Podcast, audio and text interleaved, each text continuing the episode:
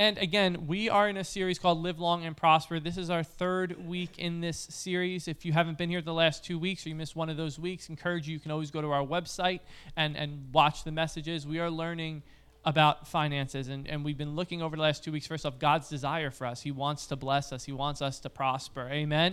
And we're going to continue with this series, so open your heart up to God's word, and let's welcome our lead pastor, Joe Sorce.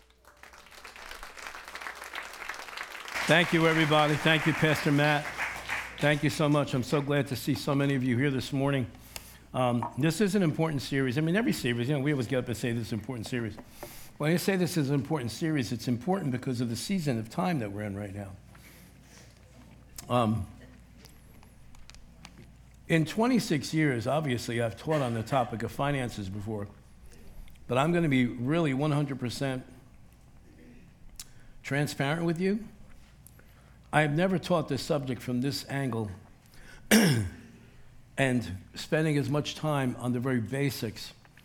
And I think the reason for that is that this is something that is a foundational belief, or should be, a very secure, very stable, very 100% on target in our lives, foundational belief. Because there's no use of you and I knowing about the promises of God if you're not totally convinced of the goodness of God. You know, if you're still in that place where you think that, well, I got in a car accident, or I had this sickness, or I had this financial loss, or whatever tragedy you may have endured, if you're still in that place of thinking, well, why did God send this to me? You need to pay attention to this series. Because one of the greatest tactics that the enemy of your soul uses against every single one of us is to try to get us to attribute what he's doing in our lives to God our Father.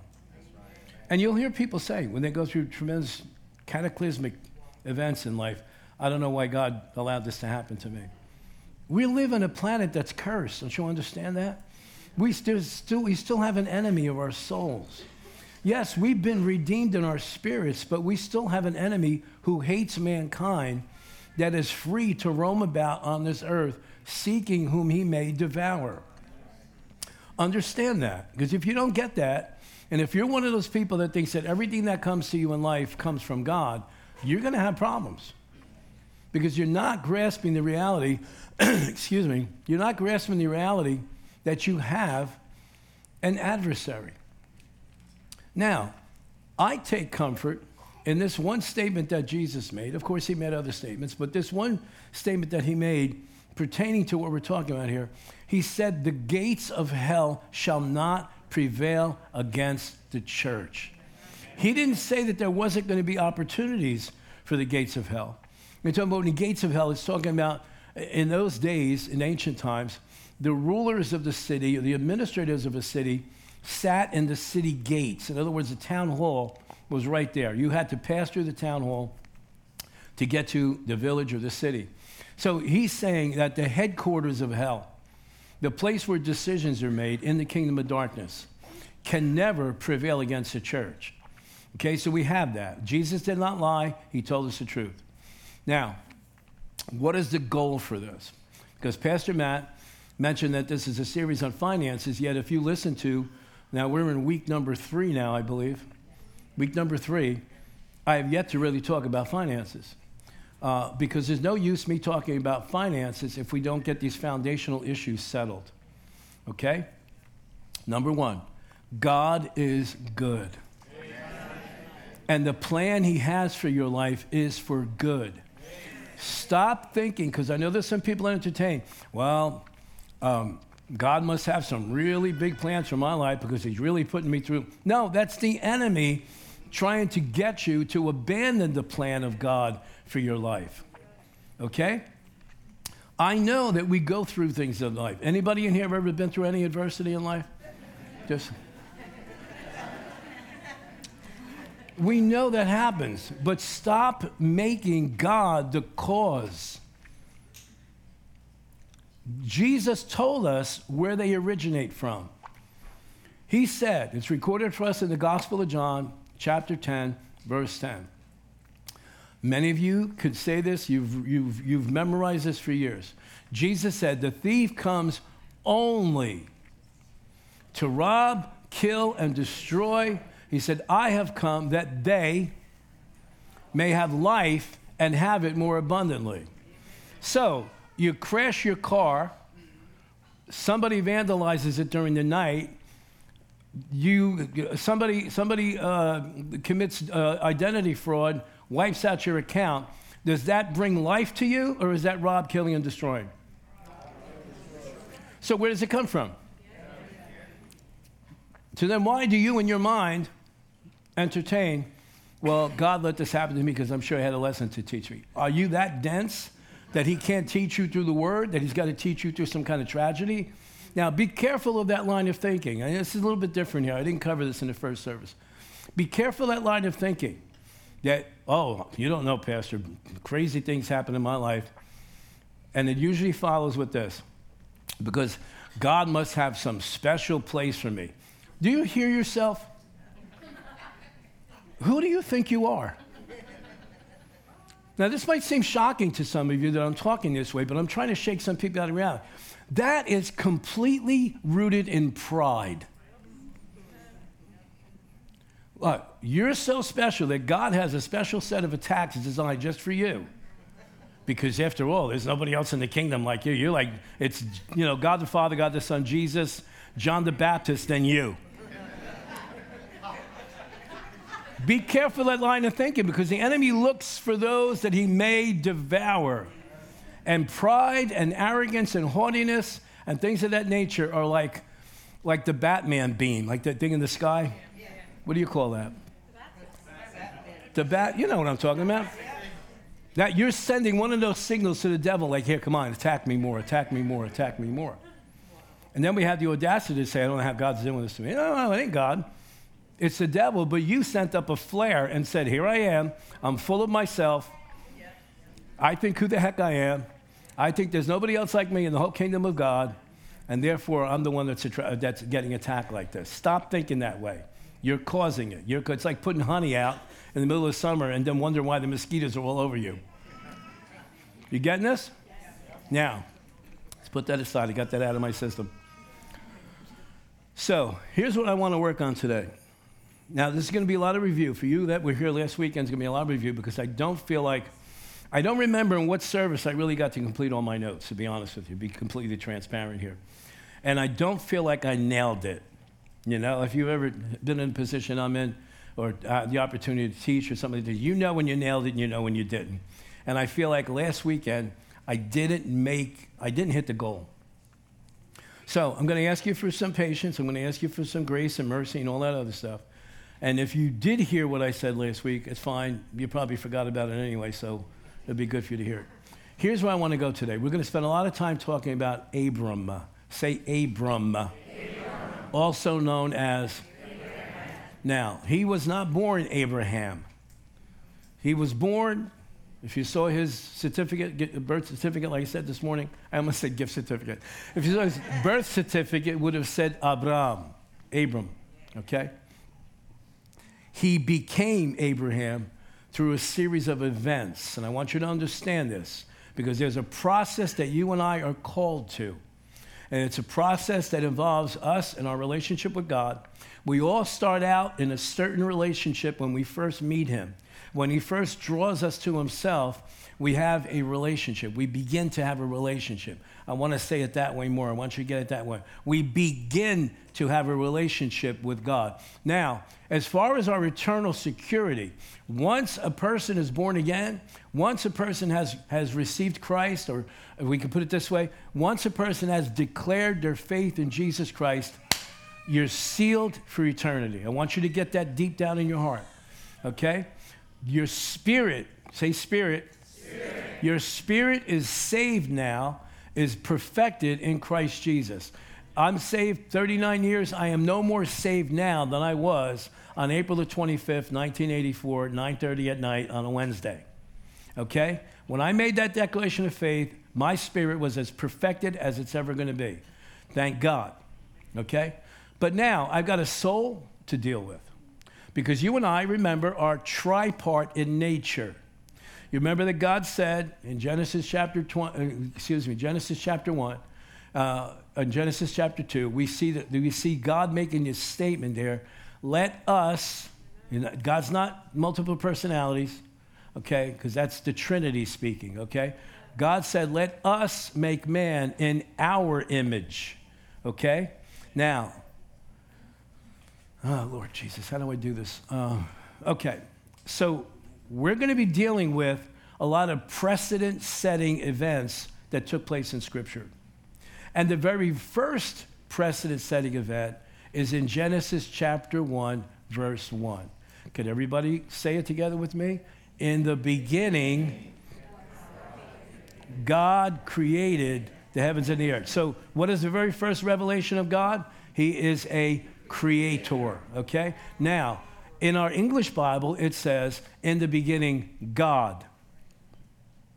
But in Hebrew, it says, in the beginning, Elohim. Now, whenever you see an I am on the end of a Hebrew word, it is plural.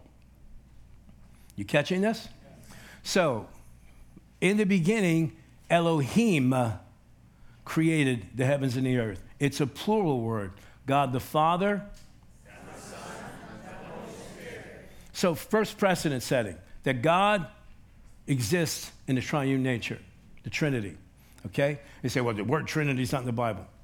I know that, but the principle is there. And so the very first time God reveals himself, he reveals himself as triune nature and creator. You got that? Yes. Now, you are a spirit, you possess a soul, and they live in a body, triune nature. You got this? When you and I got born again, our spirit got born again. Our soul, I put it this way, if you were a jerk before you got born again, most likely you're still going to be a jerk until your soul, is that too, you understand what I'm saying? Okay. In other words, what I'm saying is your soul did not transform overnight. Your spirit came alive unto God. But now we got a soul to deal with. And that soul has to go through a progression of development that lasts from the moment you said, Jesus, I believe in you, come into my heart, you're my Lord, you're my Savior, till you take your last breath. You and I are in that progression. You and I are in that process of transformation. And it is progressive. Our relationship is progressive with God. For instance, your relation, I don't know when you got born again, and for those of you that did not, you'll have the opportunity before we leave today. From the moment that you got born again, the progression started, okay? Now, when you got born again, whenever that was, your relationship right now at 11:41 and 37, 38, 39 seconds, at that point, your relationship right now should be stronger and closer and more intimate than it was the first time you said, Jesus, come into my life. Yes or no? Yes. Now, I understand you go through seasons. Pastor, right now I'm in a season. I feel stagnant. I feel backslidden. That's fine. You're feeling that. God hasn't changed on his end. Amen. There should have been a bigger amen than that. Amen. See, because he doesn't respond to your moods and my moods. He doesn't go, oh, we're off today? Okay, I'm not talking to you. On his end, you're always his child. He always loves you. He's always compassionate. He's always full of grace, full of mercy, always ready to forgive. Okay, you understand what I'm saying? It's on our end that we go, oh, I just don't feel it today. I don't feel it today. I don't feel it today. Stop going by feelings, okay? There's going to be days you wake up and go, I don't even know if I'm going to heaven, okay? Because their feelings, that's why that song was so popular, feelings, nothing more than feelings. Stop living your life according to feelings. Forget that song, okay? I'm sorry I mentioned it because now some of you, the whole service, are going to have that song going off your head. But you understand what I'm saying. So this is what I want us to understand, and then we're going to jump into the scriptures, okay? Now listen to me closely, please. There's a point that we need to get to. And that point, as my responsibility as pastor over this church, whether it's Bayville, whether it's Wall, whether it's Brick, I have responsibility before the Lord. Okay? And this is what I want to accomplish here. Okay? And I believe with all my heart that I got the Holy Ghost on my side here. Okay? Amen. I believe that he's led me to go into this because I'm being blessed by this teaching. I'm seeing stuff by teaching, by preparing for this series, that I've never seen before in 39 years. So that you know you're on target when that happens, and you know that it's a mutual blessing. Not only is the congregation getting blessed, but I'm getting blessed too, okay? Now, here's where we need to get to. Every member, every person, no matter where they are, whether they're here today, whether they attend once every 6 months, or whether they attend weekly, every person that calls New Beginnings Church their home, I want to see so solid in this area of live long and prosper. We are facing unprecedented times as the human race, not just in this nation, not just in our society. This planet is facing unprecedented times. For you to keep your head in the sand, that's between you and God. I don't have that luxury. My responsibility is to prepare this congregation, this flock. My responsibility is to feed, to get to the point where every sheep, every lamb, every child, every senior, every person individually has gotten to the place where they are so strong in their trust in God, so strong and settled forever in our hearts that He is good and that the plans He has for us are for good and that He wants us to prosper. Now listen to me. Do not let that word stumble you. There's so many people, when you say that word prosper, immediately they think about money. Listen, we're living in America. I don't care how bad it is. This still, as bad as it is, as bad as your experience might have been, this is the easiest place on the planet to make money. Money, say this with me. Money is not an issue for me. And some of you went, you choked on that one. Because you're thinking to yourself, yeah, you don't know what bills I have home. Listen, let's make this declaration because it's in line with the Word of God, who has promised us already that He's going to supply all of our needs according to His riches and glory through Christ Jesus. Say this with me. Money is not an issue for me. God is capable of just like this in your life. That's not the issue. It's not on His end. This is the issue. Are you at the place where you can handle resources? Because we all know people that the worst thing that could ever happen to them is for them to have a few bucks in their pocket. Do you know what I'm talking about? So, if we're going to be ready in place so that when the whole world falls to pieces, and it's happening already, your family members, your neighbors, they're going to be looking for somebody for relief. They're going to be looking to somebody for, like, please help me not lose my mind here. Please, what's going on in your life? I see everything falling apart, but I see you're still standing. I see calamity happening, but I see you're still got your thing. You're together. What do you think you're here for? What do you think we're here for? God could have just taken us to heaven as soon as we said, Jesus, be my Lord, be my Savior. Bam, translated to heaven, out of here. He left us here because there are other people to impact, just like somebody impacted your life, and that's why you're sitting here. It is the goodness of God. He's not your enemy. He's not our enemy. He's not up there. He's not this wacko that sits up there and goes, hey, do you want this? Do you want this? Psych. Yet so many people had that religious idea about God. He's committed Himself to us already. Now, I got to move. The clock keeps ticking away. You guys keep having me in this review mode, okay? Listen to me. I want us to see in Abram's life a pattern. And it's not just for Abram, because Abraham is the father of faith, right? And Galatians tells us that we who have put our faith and our trust in Christ, we are now spiritual heirs along with Abraham. Okay? Now, for this time being, I want you to forget the name Abraham. He's not there yet. And here's the point I want to make, and I want you to get this, and then we'll go into the Word. We qualify. Now, do not mix salvation up with what I'm going to say. Salvation is completely by grace, by the grace of God, and we receive it by faith. There is nothing that you can earn. We don't qualify for salvation. Salvation is a free gift that comes from the Father. All we need to do is say yes. Now, salvation is secure, right? Yes. Let's put that aside. I'm not talking about salvation now. I'm talking about the quality of life and the usefulness that your life will stand for if you allow God to take you from step to step to step, to bring you from an introductory relationship with God to a very functional partnership with God. Because ultimately, we are called to, in the New Testament times that we live in right now, we are called to be co-laborers with Christ, working together with God our Father, watch this now, our covenant partner. We have responsibilities in this kingdom. Amen. Okay? I pray, Father, help me to convey this today in such a clear way that every single person gets it. Let's start out in Genesis chapter 15, starting in verse 1. Now, if you were here last week, I know I went to the same scriptures, but I really want to nail this down because I don't feel like we can move into the rest of the series if this isn't nailed down. Say these three words with me nice and loud real quick right now. After these things, stop. Now, ask yourself the question, after what things? Go ahead, say it. After what things? Stop. The word of the Lord came to Abram in a vision saying, do not be afraid, Abram. I am your shield. I am your exceedingly great reward. That means nothing to us until we find out what those first three words are talking about.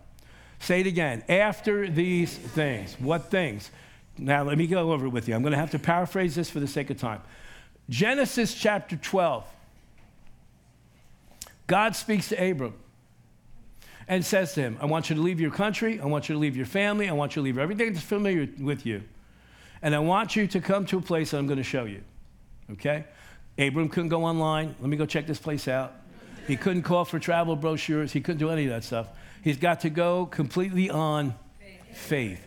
So, Genesis chapter 12, God introduces himself to Abram. And it's very interesting, if you go read this in the original language, and our Bible is so limited because it'll just say God or the Lord. But then when you go look it up in Hebrew, it could be a completely different name that's used in that particular scripture that's not used anyplace else. And if you study this out, when God introduced himself to Abram, when he's still in the Chaldees, modern-day Kuwait, southern Iraq, okay? He introduces himself as El Shaddai, the all-breasty, all-nourishing God, which gives us a hint of what revelation now he's given of himself to Abram. He's telling him, I'm the supplier. I'm the source of all nourishment. I am the source of all life. So this is Abram's first introduction to this God, because he comes from an area where they're still worshiping the moon gods at this point, okay? Abram gets pulled out of that. He obeys, he picks up, gets rid of everything, and goes to Canaan land. Yes or no? Yes. So he's qualified now to receive these blessings of chapter 12. I'm going to make you rich, I'm going to make you great, I'm going to make your name great. All the families of the earth are going to be blessed through you. So now Abram's got the Genesis chapter 12 relationship with God, okay? Remember that category. What kind of relationship does he have to begin with? Genesis chapter 12, the initial relationship. And this is good, but you don't see a lot of conversation going on between him and God. Now, you get to chapter 13, chapter 14, the progression begins. Now, Abram prospers so much. And he brought his, well, he didn't bring. I really don't think he brought his nephew with him. I think his nephew sat in a corner and cried and went, I want to come with you. And so he ends up bringing Lot with him, which turns out to be a lot of problems, okay? So now, Abram and Lot are both shepherds. They both have flocks. They both have employees. They both have built up their own dynasty, okay? And at one point, they're both prospering so much that Lot's employees and Abram's employees are starting to fight. And so Abram comes to his nephew and goes, hey, look, this isn't working anymore. We're too many. We're too prosperous. There's not enough pasture land for our flocks. You go one way, I'll go the other way. So the Bible tells us that Abram picks the higher ground as far as a moral higher ground, and he says to his nephew, if you go to the right, I'll go to the left. If you go to the left, I'll go to the right. And of course, Lot picks the better land, but it's near Sodom. So he goes that way and prospers a little bit, and you know the rest of the story, how he ends up. Abram goes to where the land wasn't as great, but God blessed him because of his heart motive, his heart situation. And Abram becomes more and more wealthy. Now, at some point in time, Abram hears that his nephew Lot, who's mixed up with the wrong people, has been captured together with his wife and all of his goods and his children and everything else by this confederation of 5 kings. Abram gets his servants together, 318, the Bible tells us specifically what the number is, 318 trained servants, and he arms them, and they go after and defeat the armies of these 5 kings, rescues his nephew, rescues his family, gets all the wealth, not only that Lot had, but also he gets all the wealth that all the 5 kings had, okay? And now he's on his way back home, and he's got to pass by a tiny little village called Salem, which eventually becomes Jerusalem, okay? And in that city, there is a man there. Now, we're not told his name, we're told his title. And you would refer to him as Melchizedek, but Melchizedek is not a name. Melchizedek is a few different Hebrew words put together. Melech is the word for king in Hebrew. Zedek is the name for righteousness. And he's called the king of Salem, the king of righteousness. Now, some people think that this is Jesus pre-Bethlehem, pre-being born into Bethlehem. Other people think that this might be one of Noah's sons or grandsons, but it's somebody special, and his responsibility is he is a priest of the Lord God Most High, El Elyon, the Most High God. So we know this guy's connected to God somehow. Now, Abram is passing by this area, and he is not going to just pass by and not pay honor and respect to this representative of God. Are you getting this? Okay? And so he stops by, and he gives to Melchizedek 1/10 of all the stuff that he just won in this war. 10%. Melchizedek blesses him. He blesses Melchizedek. Melchizedek comes out with bread and wine. Does that sound familiar? Okay. And blesses Abram and calls him Abram of God Most High.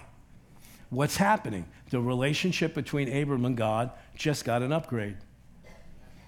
You listening? Yes. That's chapter 14. Now you found out what those 3 words mean in chapter 15, verse 1. And after these things, what things? The way Abram conducted himself.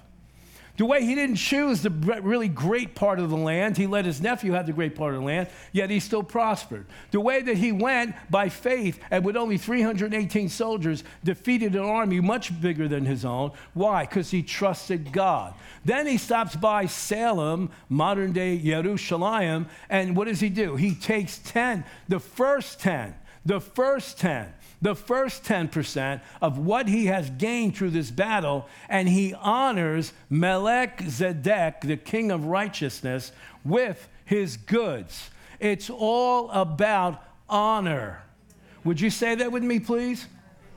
It's all about honor. Say the word honor. Honor. Say it a couple more times. Honor. Honor. Say it again. Honor. Why? Because that word has become so diminished in our society and especially in the church. I remember probably 30-something years ago, there was a gentleman who was traveling around from church to church that used to be in the mafia, pretty high up.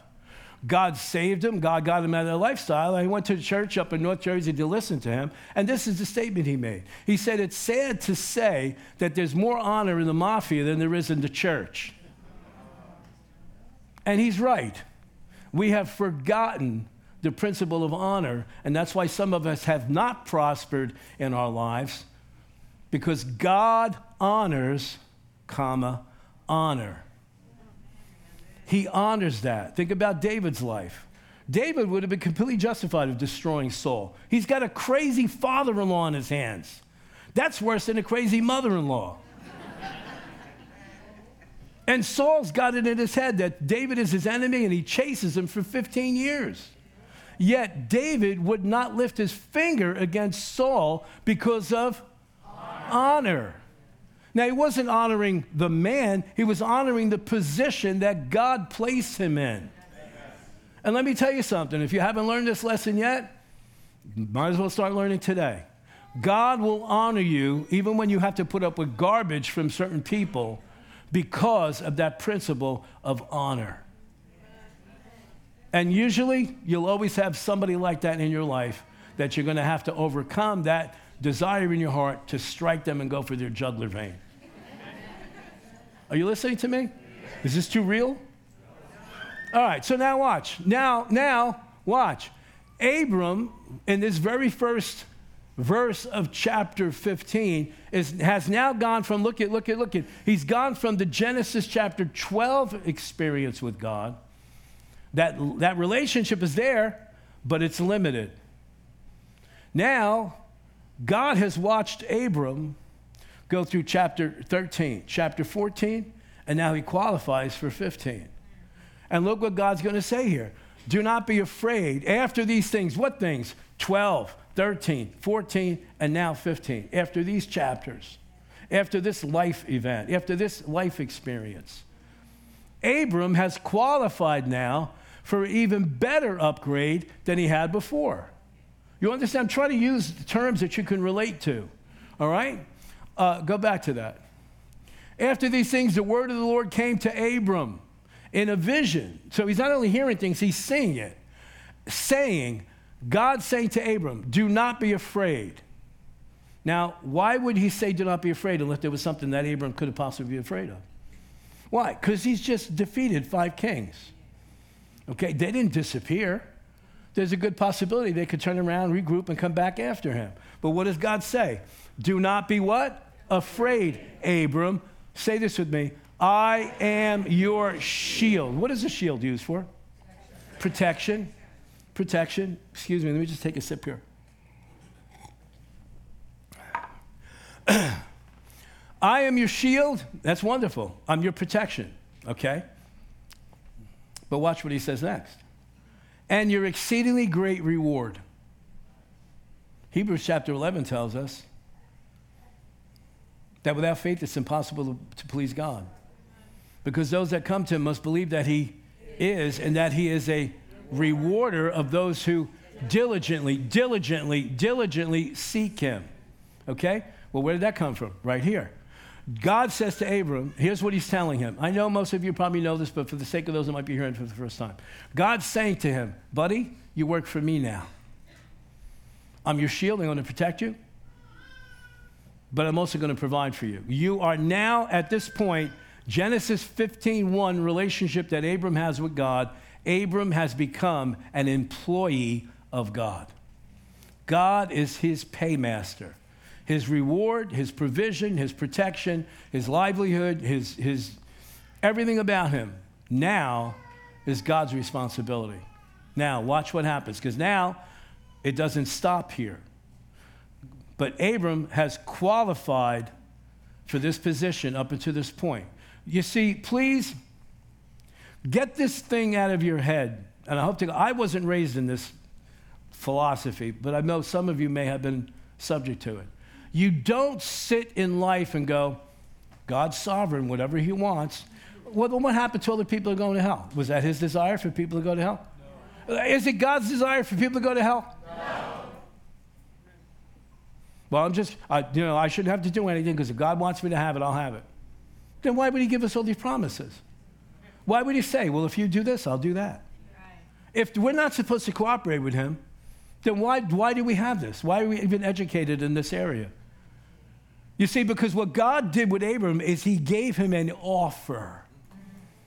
When he first came on the scene in Abram's life, what did he say to him? I want you to leave your land, I want you to leave your country, I want you to leave your family, I want you to leave everything you're familiar with. What was that? That was an offer. God didn't take him without asking Abram's permission and go, shoot, here you are, boom. Yet some of you, the devil has convinced you, you don't have to have faith. You don't have to speak the word. You don't have to trust God. You don't have to do this. You don't have to do that.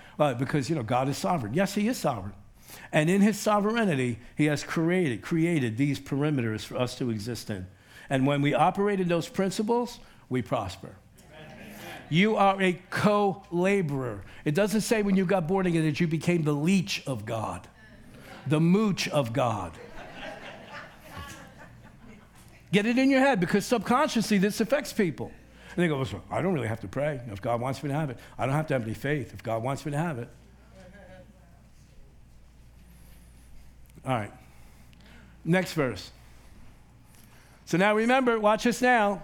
Abram now, because the relationship has gotten closer, Abram is able, oh, this is so good.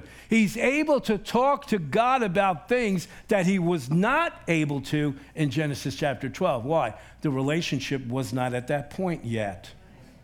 Are you getting this? Yes. This stuff is good. All right, watch this now. So now Abram now, God has drawn him closer. And Abram's like, okay, now let me tell you what's on my heart, okay? Lord God, what will you give me, seeing I go childless, and the heir of my house is Eleazar of Damascus? Eliezer of where? Damascus. He's not even a Jew. He's going, I got all this stuff, but who am I going to leave it to? You blessed me. You prospered me. I got flocks I can't even count, but I got nobody to leave it to. The guy that's in charge of my house isn't even a Jew. He's from Damascus. He's a Syrian. Are you getting this? Is Abram... Is it valid, these concerns that he has? Absolutely. Because God, when he first introduced himself to Abram, said, all the families of the earth are going to be blessed through you. How? I don't even have one kid, he's saying. How is this going to happen? So what happens now? Next verse. Look, you're giving me no offspring. Indeed, one born in my house is my heir. So obviously, this is telling us that Eleazar started out as the child of a slave of Abram, but got to the place where he could trust Eleazar with all of his household, to the point where if you keep reading in Genesis, you'll find out that later on, Abram sends Eleazar to go get a wife for his son Isaac. You don't send somebody to go get a wife for your kid if you don't know who they are. If you don't have a track record, you don't know what kind of person he's going to bring home. And not only that, now you're stuck with this person because you're married to your son. They're going to she's going to eat your food. She's going to spend your money. She's going to sit on your couch. She's going to drive your car. You don't just send anybody. I mean, would you? Would you just send anybody to go find somebody to bring them back to your house? Do you understand what I'm saying? But he's saying, yeah, I got this guy, but you said, I'm going to have a son. Watch. This one shall not be your heir. This is what God says to him. Why? Because now Abram is in the Genesis 15:4 relationship. Right. You see the stages? Yes. I hope you do, because you go read this for yourself. So now Abram's like, okay, let's talk. And God says to him, this one shall not be your heir, but one who will come for your own body shall be your heir. Now stop there. Stop there. Go back. At this point, Abram's going, are you kidding me? I'm 75 years old. If I couldn't produce one when I was 30, do I have to go into detail? This is even a greater miracle. And behold, the word of the Lord came to him, saying, this one should not be your heir, but the one who's from your own body. Now, Abram's got, I didn't have enough to contend with. Now I got a deal in my head. How the heck is this one going to happen? Okay? Next verse. Then now watch this now. So now Abram has the freedom to speak to God. Now God has the freedom to impart more to Abram. This is how, look at me. This is how it works even today. The more we surrender, the more we separate ourselves unto God, the more that we're studying his word, the more that we're in his face, the more that we're hanging out with him, the more that we're spending time with the Holy Spirit, letting him show us the heart of God, the more he can show us and the more we can speak to him. Then he brought him outside and said, look now. Why? What's going to happen here? Watch, here's the principle. Whenever God shows you that he's going to do something in your life, and it's staggering, and usually it is. If God doesn't show you to do something that's impossible for you to do, it didn't come from God. Now, what does he do? He shows you the promise, and then he gives you something in the natural. He'll speak the promise to you, then he will give you something in the natural to inspire you to continue to believe for the promise. Amen. Watch this now. Then God brought him, Abram, outside and said, so this is nighttime. How do we know that? Look what happens. Look now toward heaven and count the stars if you are able to number them. And he said to him, so shall your descendants be. And Abram's thinking, I got enough to believe God for one. But what's happened now? So whenever the doubts would come, whenever, if I could submit this to you in a very nice way, whenever he realizes my body's not cooperating with me, okay, and my wife is way beyond age, okay, what would he do? All right, let me go outside and do what? Look at the stars. Look at the stars. God said, if I can number all these, this is how many descendants I'm going to have. And his voice is going, you're 75 years old. And he's going, look at the stars. God told me. God told me. When we were in Bible school, we became friends with a family. You may have heard me tell this story before. And they would invite us over to the house for dinner. They would come to our house for dinner.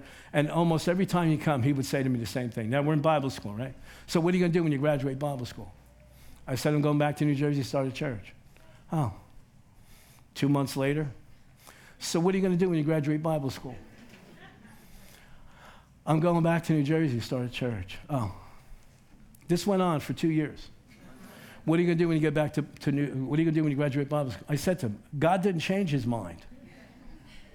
He told me before I came to Bible school, I'm going back to New Jersey, start a church in Brick, New Jersey.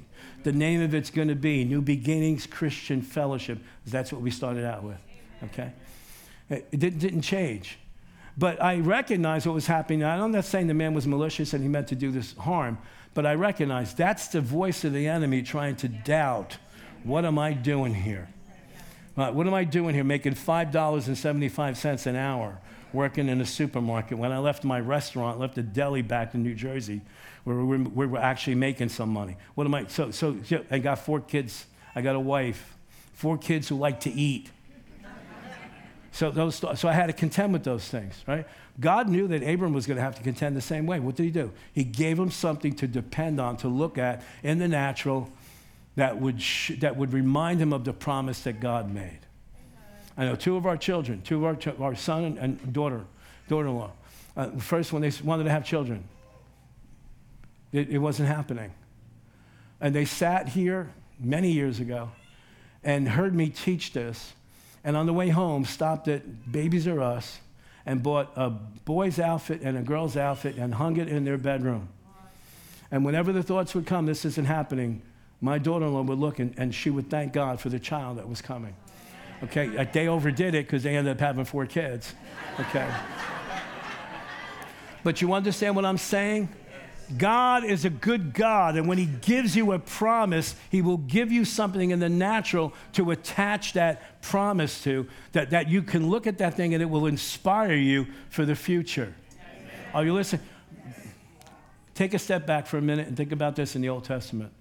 Every prophecy that God gave Israel about their coming Messiah is written for them so that they could look at their promise when they doubted and saying, how the Babylonians have destroyed it. The Babylonians destroyed the temple. They took us and deported us to the other side of the world, and the Romans came, and the Greeks defiled it. Every time they could look at those scriptures and understand, he's coming, he's coming, he's coming.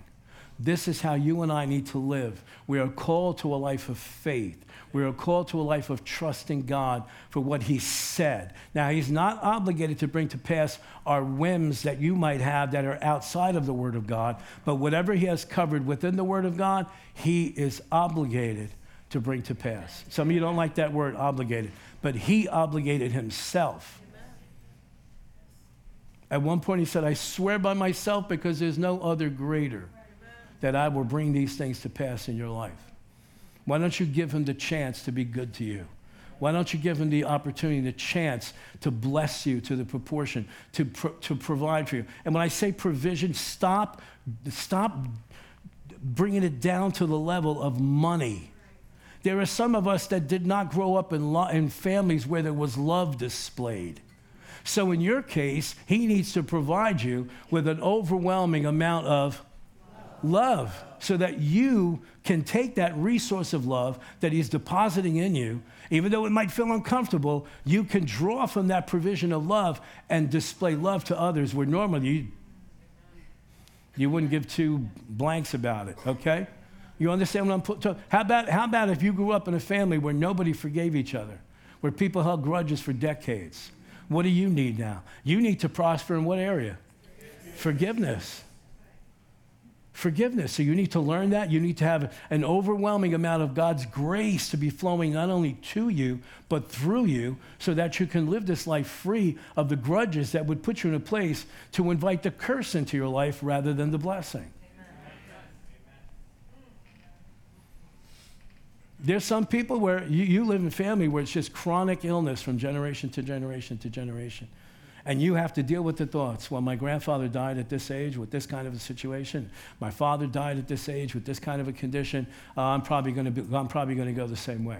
You're limiting your life by doing that. Number one, when you got born again, you stepped out of the natural bloodline. You stepped into the supernatural bloodline. The very first thing that God did to Abraham, what did he do? Get away from your family. Now, for some people, that's literal. Some of you are like, oh, I wish these kids would move out of the house. There's a separation that takes place.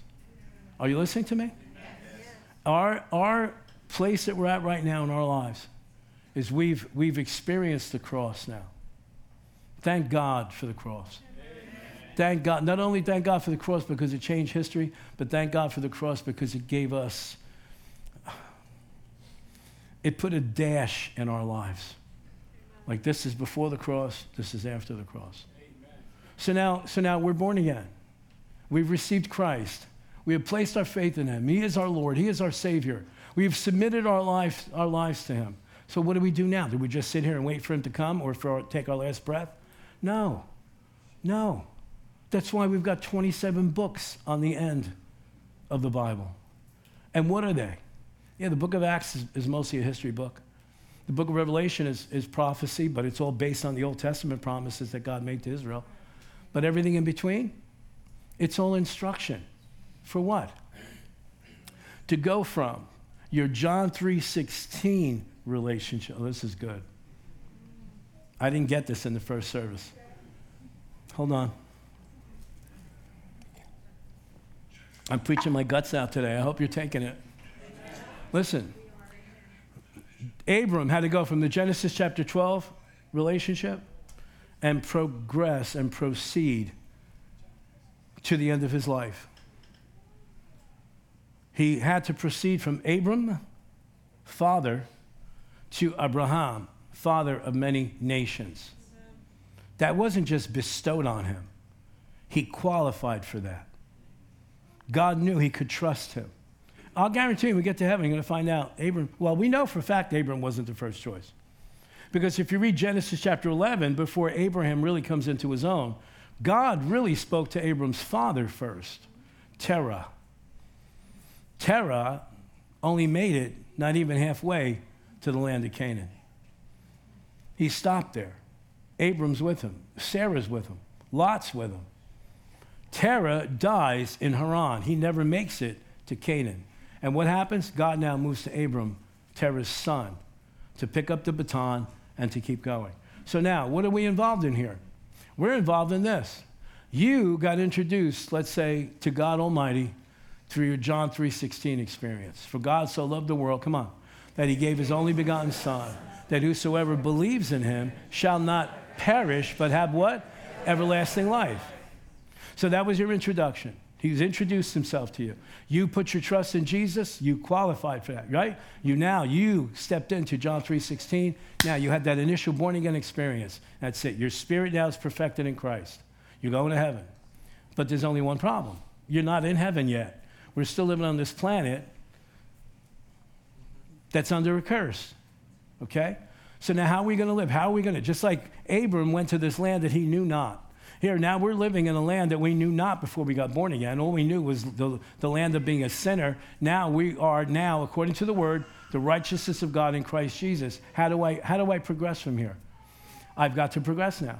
So now I go from, watch this now, I go from my salvation experience and go to what Jesus pointed to the disciples, what the next step was going to be for them before he left the earth to return to heaven. He said to them, wait in Jerusalem until you receive the promise of my Father. What is it? Next upgrade. Oh, this is good. I didn't teach this at all before now. Next upgrade, what did he tell him? Stay in Jerusalem. Don't move. Don't say a word. Don't tell anybody. Don't even go buy an ice pop. Stay in your room until you receive the promise of my Father, which shall be unto you not many days from now. That was on the 40th day after the resurrection. He told him that. 10 days later, what happens? The Holy Spirit from God comes from heaven to dwell here, not to just come and go back, come and go back, come and go back. He's here to stay. And the disciples, the apostles, again, together with altogether 120 individuals, get this next upgrade. They go from salvation experience with God, John 3:16 experience, okay? And what do they experience now? The baptism of the Holy Spirit. Amen.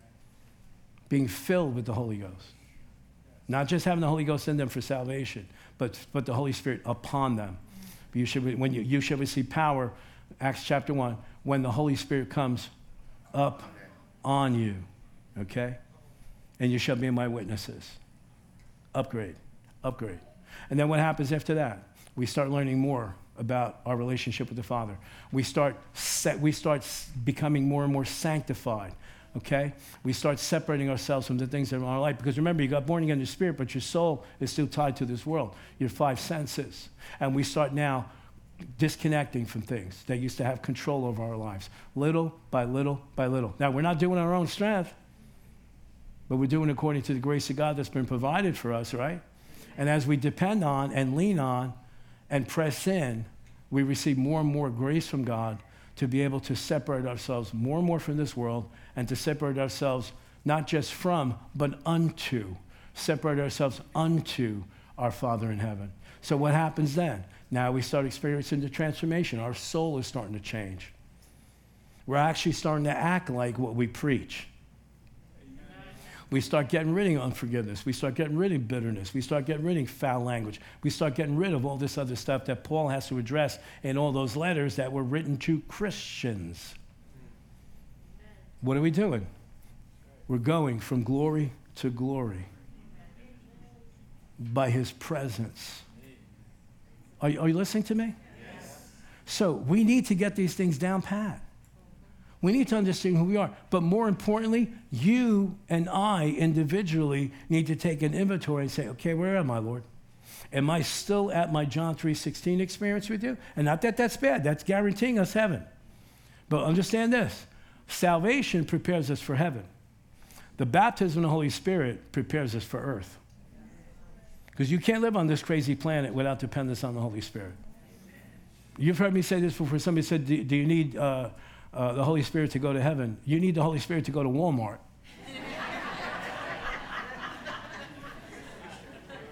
You need the Holy Spirit to go out of your house. You need the Holy Spirit to tell you in the morning. Any of you ever had this experience where you may take the same route every day to go to work, and then one morning you get this impression on the inside, don't go that way, or don't leave yet, or something, some kind of an obstacle gets put in your way, and you perceive it as an obstacle, and then you find out, had you not listened to that impression on the inside, you would have been involved in a major car accident right down the road. We need the Holy Spirit for everything in our lives. Everything. Why? Because that's what Jesus died to provide us with. Hallelujah. I didn't even get to touch finances yet. But I will say this, next week, God willing, we're going to start heading in that direction. But I want to prep you with one thing, and then that's it, and then you have to leave, because, and don't hang around the lobby too much, because the Spanish service has to come in. And I don't want the team for Nueva Esperanza to be all stressed out, okay? But listen to me. Next week, we're going to start delving into the book of Malachi. And when I heard that the first time, you understand, my first pastor was a Sicilian guy, very heavy accent. And he said, we're going to go to the study of the book of the first Italian prophet, Malachi. Malachi. I thought that was his name. Well, I know. I just got born again. Malachi. The book of Malachi, listen to me. If you know about the book of Malachi, you know where we're heading. But I want you to see the book of Malachi in a different light before we get to chapter 3. I want you to see chapter... Do we have time for this? Give me chapter 1 real quick. Malachi chapter 1. I want you to see what the book of Malachi is really about when we take it in context. Starting in verse 6, God speaking to the nation. Now watch it. Look at me, please. I know thank you, you've been so good and cooperative, but listen to me, don't miss it now. Okay. Malachi is the very last book of what we call the Old Testament. And it is extremely impactful. Why? Because this word from God has got to carry the nation of Israel for the next 400 years. Between Malachi and John the Baptist showing up on the scene is 400 years of stale religion. Nobody's got a fresh word. Nobody's experienced the presence of God. It's completely unheard of. And we're seeing why in the book of Malachi. God speaking to the nation of Israel through the prophet Malachi says this to them: a son honors his father and a servant his master. Then if I am father, where's my honor? And if I am master, where's my respect, says the Lord of hosts or armies to you. The priests who despise my name, but you say, how have we despised your name? Next verse. You are presenting defiled food upon the altar. That is a no-no. That goes all the way back to the book of Leviticus. You do not bring defiled, deformed, diseased, half-crippled, blind, deaf, one eye. You don't bring those kind of sacrifices to God Almighty. You bring the best you have. But you say, how have we defiled you? And that you say the table of the Lord is to be despised. Keep going. And when you present a blind animal for sacrifice, is it not evil? Or when you present a lame or sick animal, is it not evil? Watch this now. Look what he says. Go give it to your governor. Go bring it to Phil Murphy's house. Would he be pleased with you? Or would he receive you kindly, says the Lord of armies? What does he say? Here's the introduction to the book of Malachi. Where is my honor? Where's my honor? Where's the respect that you're supposed to have for me as your father? Where is it? You bring me defiled things. You bring me animals that can't see, can't walk, half-eaten. Go, he says, go bring it to somebody natural. See if they'll take your dead animals, your deformed sacrifices. You know, we learned this lesson a long time ago. When the offering comes in. Now, I don't see names, so don't worry about that. But sometimes I'll see a whole stack of $1 bills that are all crumpled. You know what that is? That's a diseased animal. That's a blind animal. That's a crippled sacrifice. You just grab something out of your pocket, crumple it up, and throw it in there like it's a used Kleenex. Where's the honor? Where's the respect? Where's the reverence? You earn that through God's grace. And then when it's time to honor him, And then you wonder why you can't pay your bills. And you wonder why things are not going on. Then you wonder why you feel stagnant. Then you wonder why. Jesus even went this far when he told the disciples, be careful how you hear. Be careful, because the way you hear is going to be determined the way you receive. And when you come to church, you come with honor. I'm not talking about finances. I'm talking about attitude. You come with honor. When we get there, we get there. We only made it for one song, the worship part of the service. What is that? Crippled animal, blind animal, diseased animal? Should I turn that way when I'm talking?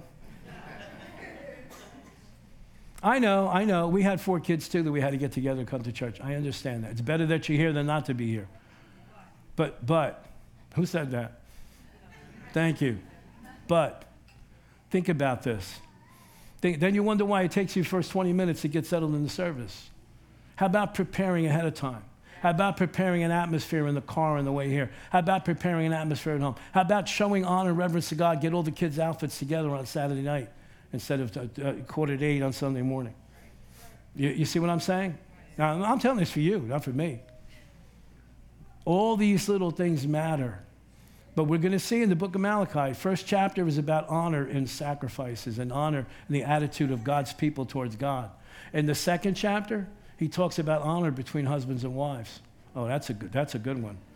I don't even know if we have time for that one. And he says this. Now, this one I better turn around. To the people, all right, to those, especially men. Oh, I'm going to be in trouble today. Men that are divorced or separated or whatever. Maybe you were never married, and all of a sudden now you start thinking, I'm not sending money. I don't even know if that's my kid. I'm not sending money. I'm cutting her off from my medical insurance. I'm doing this and doing that. God says, beware that you don't treat treacherously the wife of your youth. Beware. I've seen it over and over again in divorce situations. Now, maybe they're good for the first 3 or 4 months, and after that, I'm not sending any more money. I'm not saying, well, she's got somebody else. That's not your business. Had nothing to do with it at that time. You're divorced. You take care of your kids. You honor your obligation. You honor your obligation. I don't care if you don't come back here again. You honor your obligation. You honor your obligation. And then in chapter 3, he starts talking about the tithe. And the whole book of Malachi is about honor, honor, honor. And we're going to see that tithing is about honor. It's not about money. It's about putting him first and about putting the first 10% of our increase, whatever that is, belongs to God. That's it. God bless you. Thank you for coming here today. If you need prayer for anything, come. If not, grab your cupcake and leave.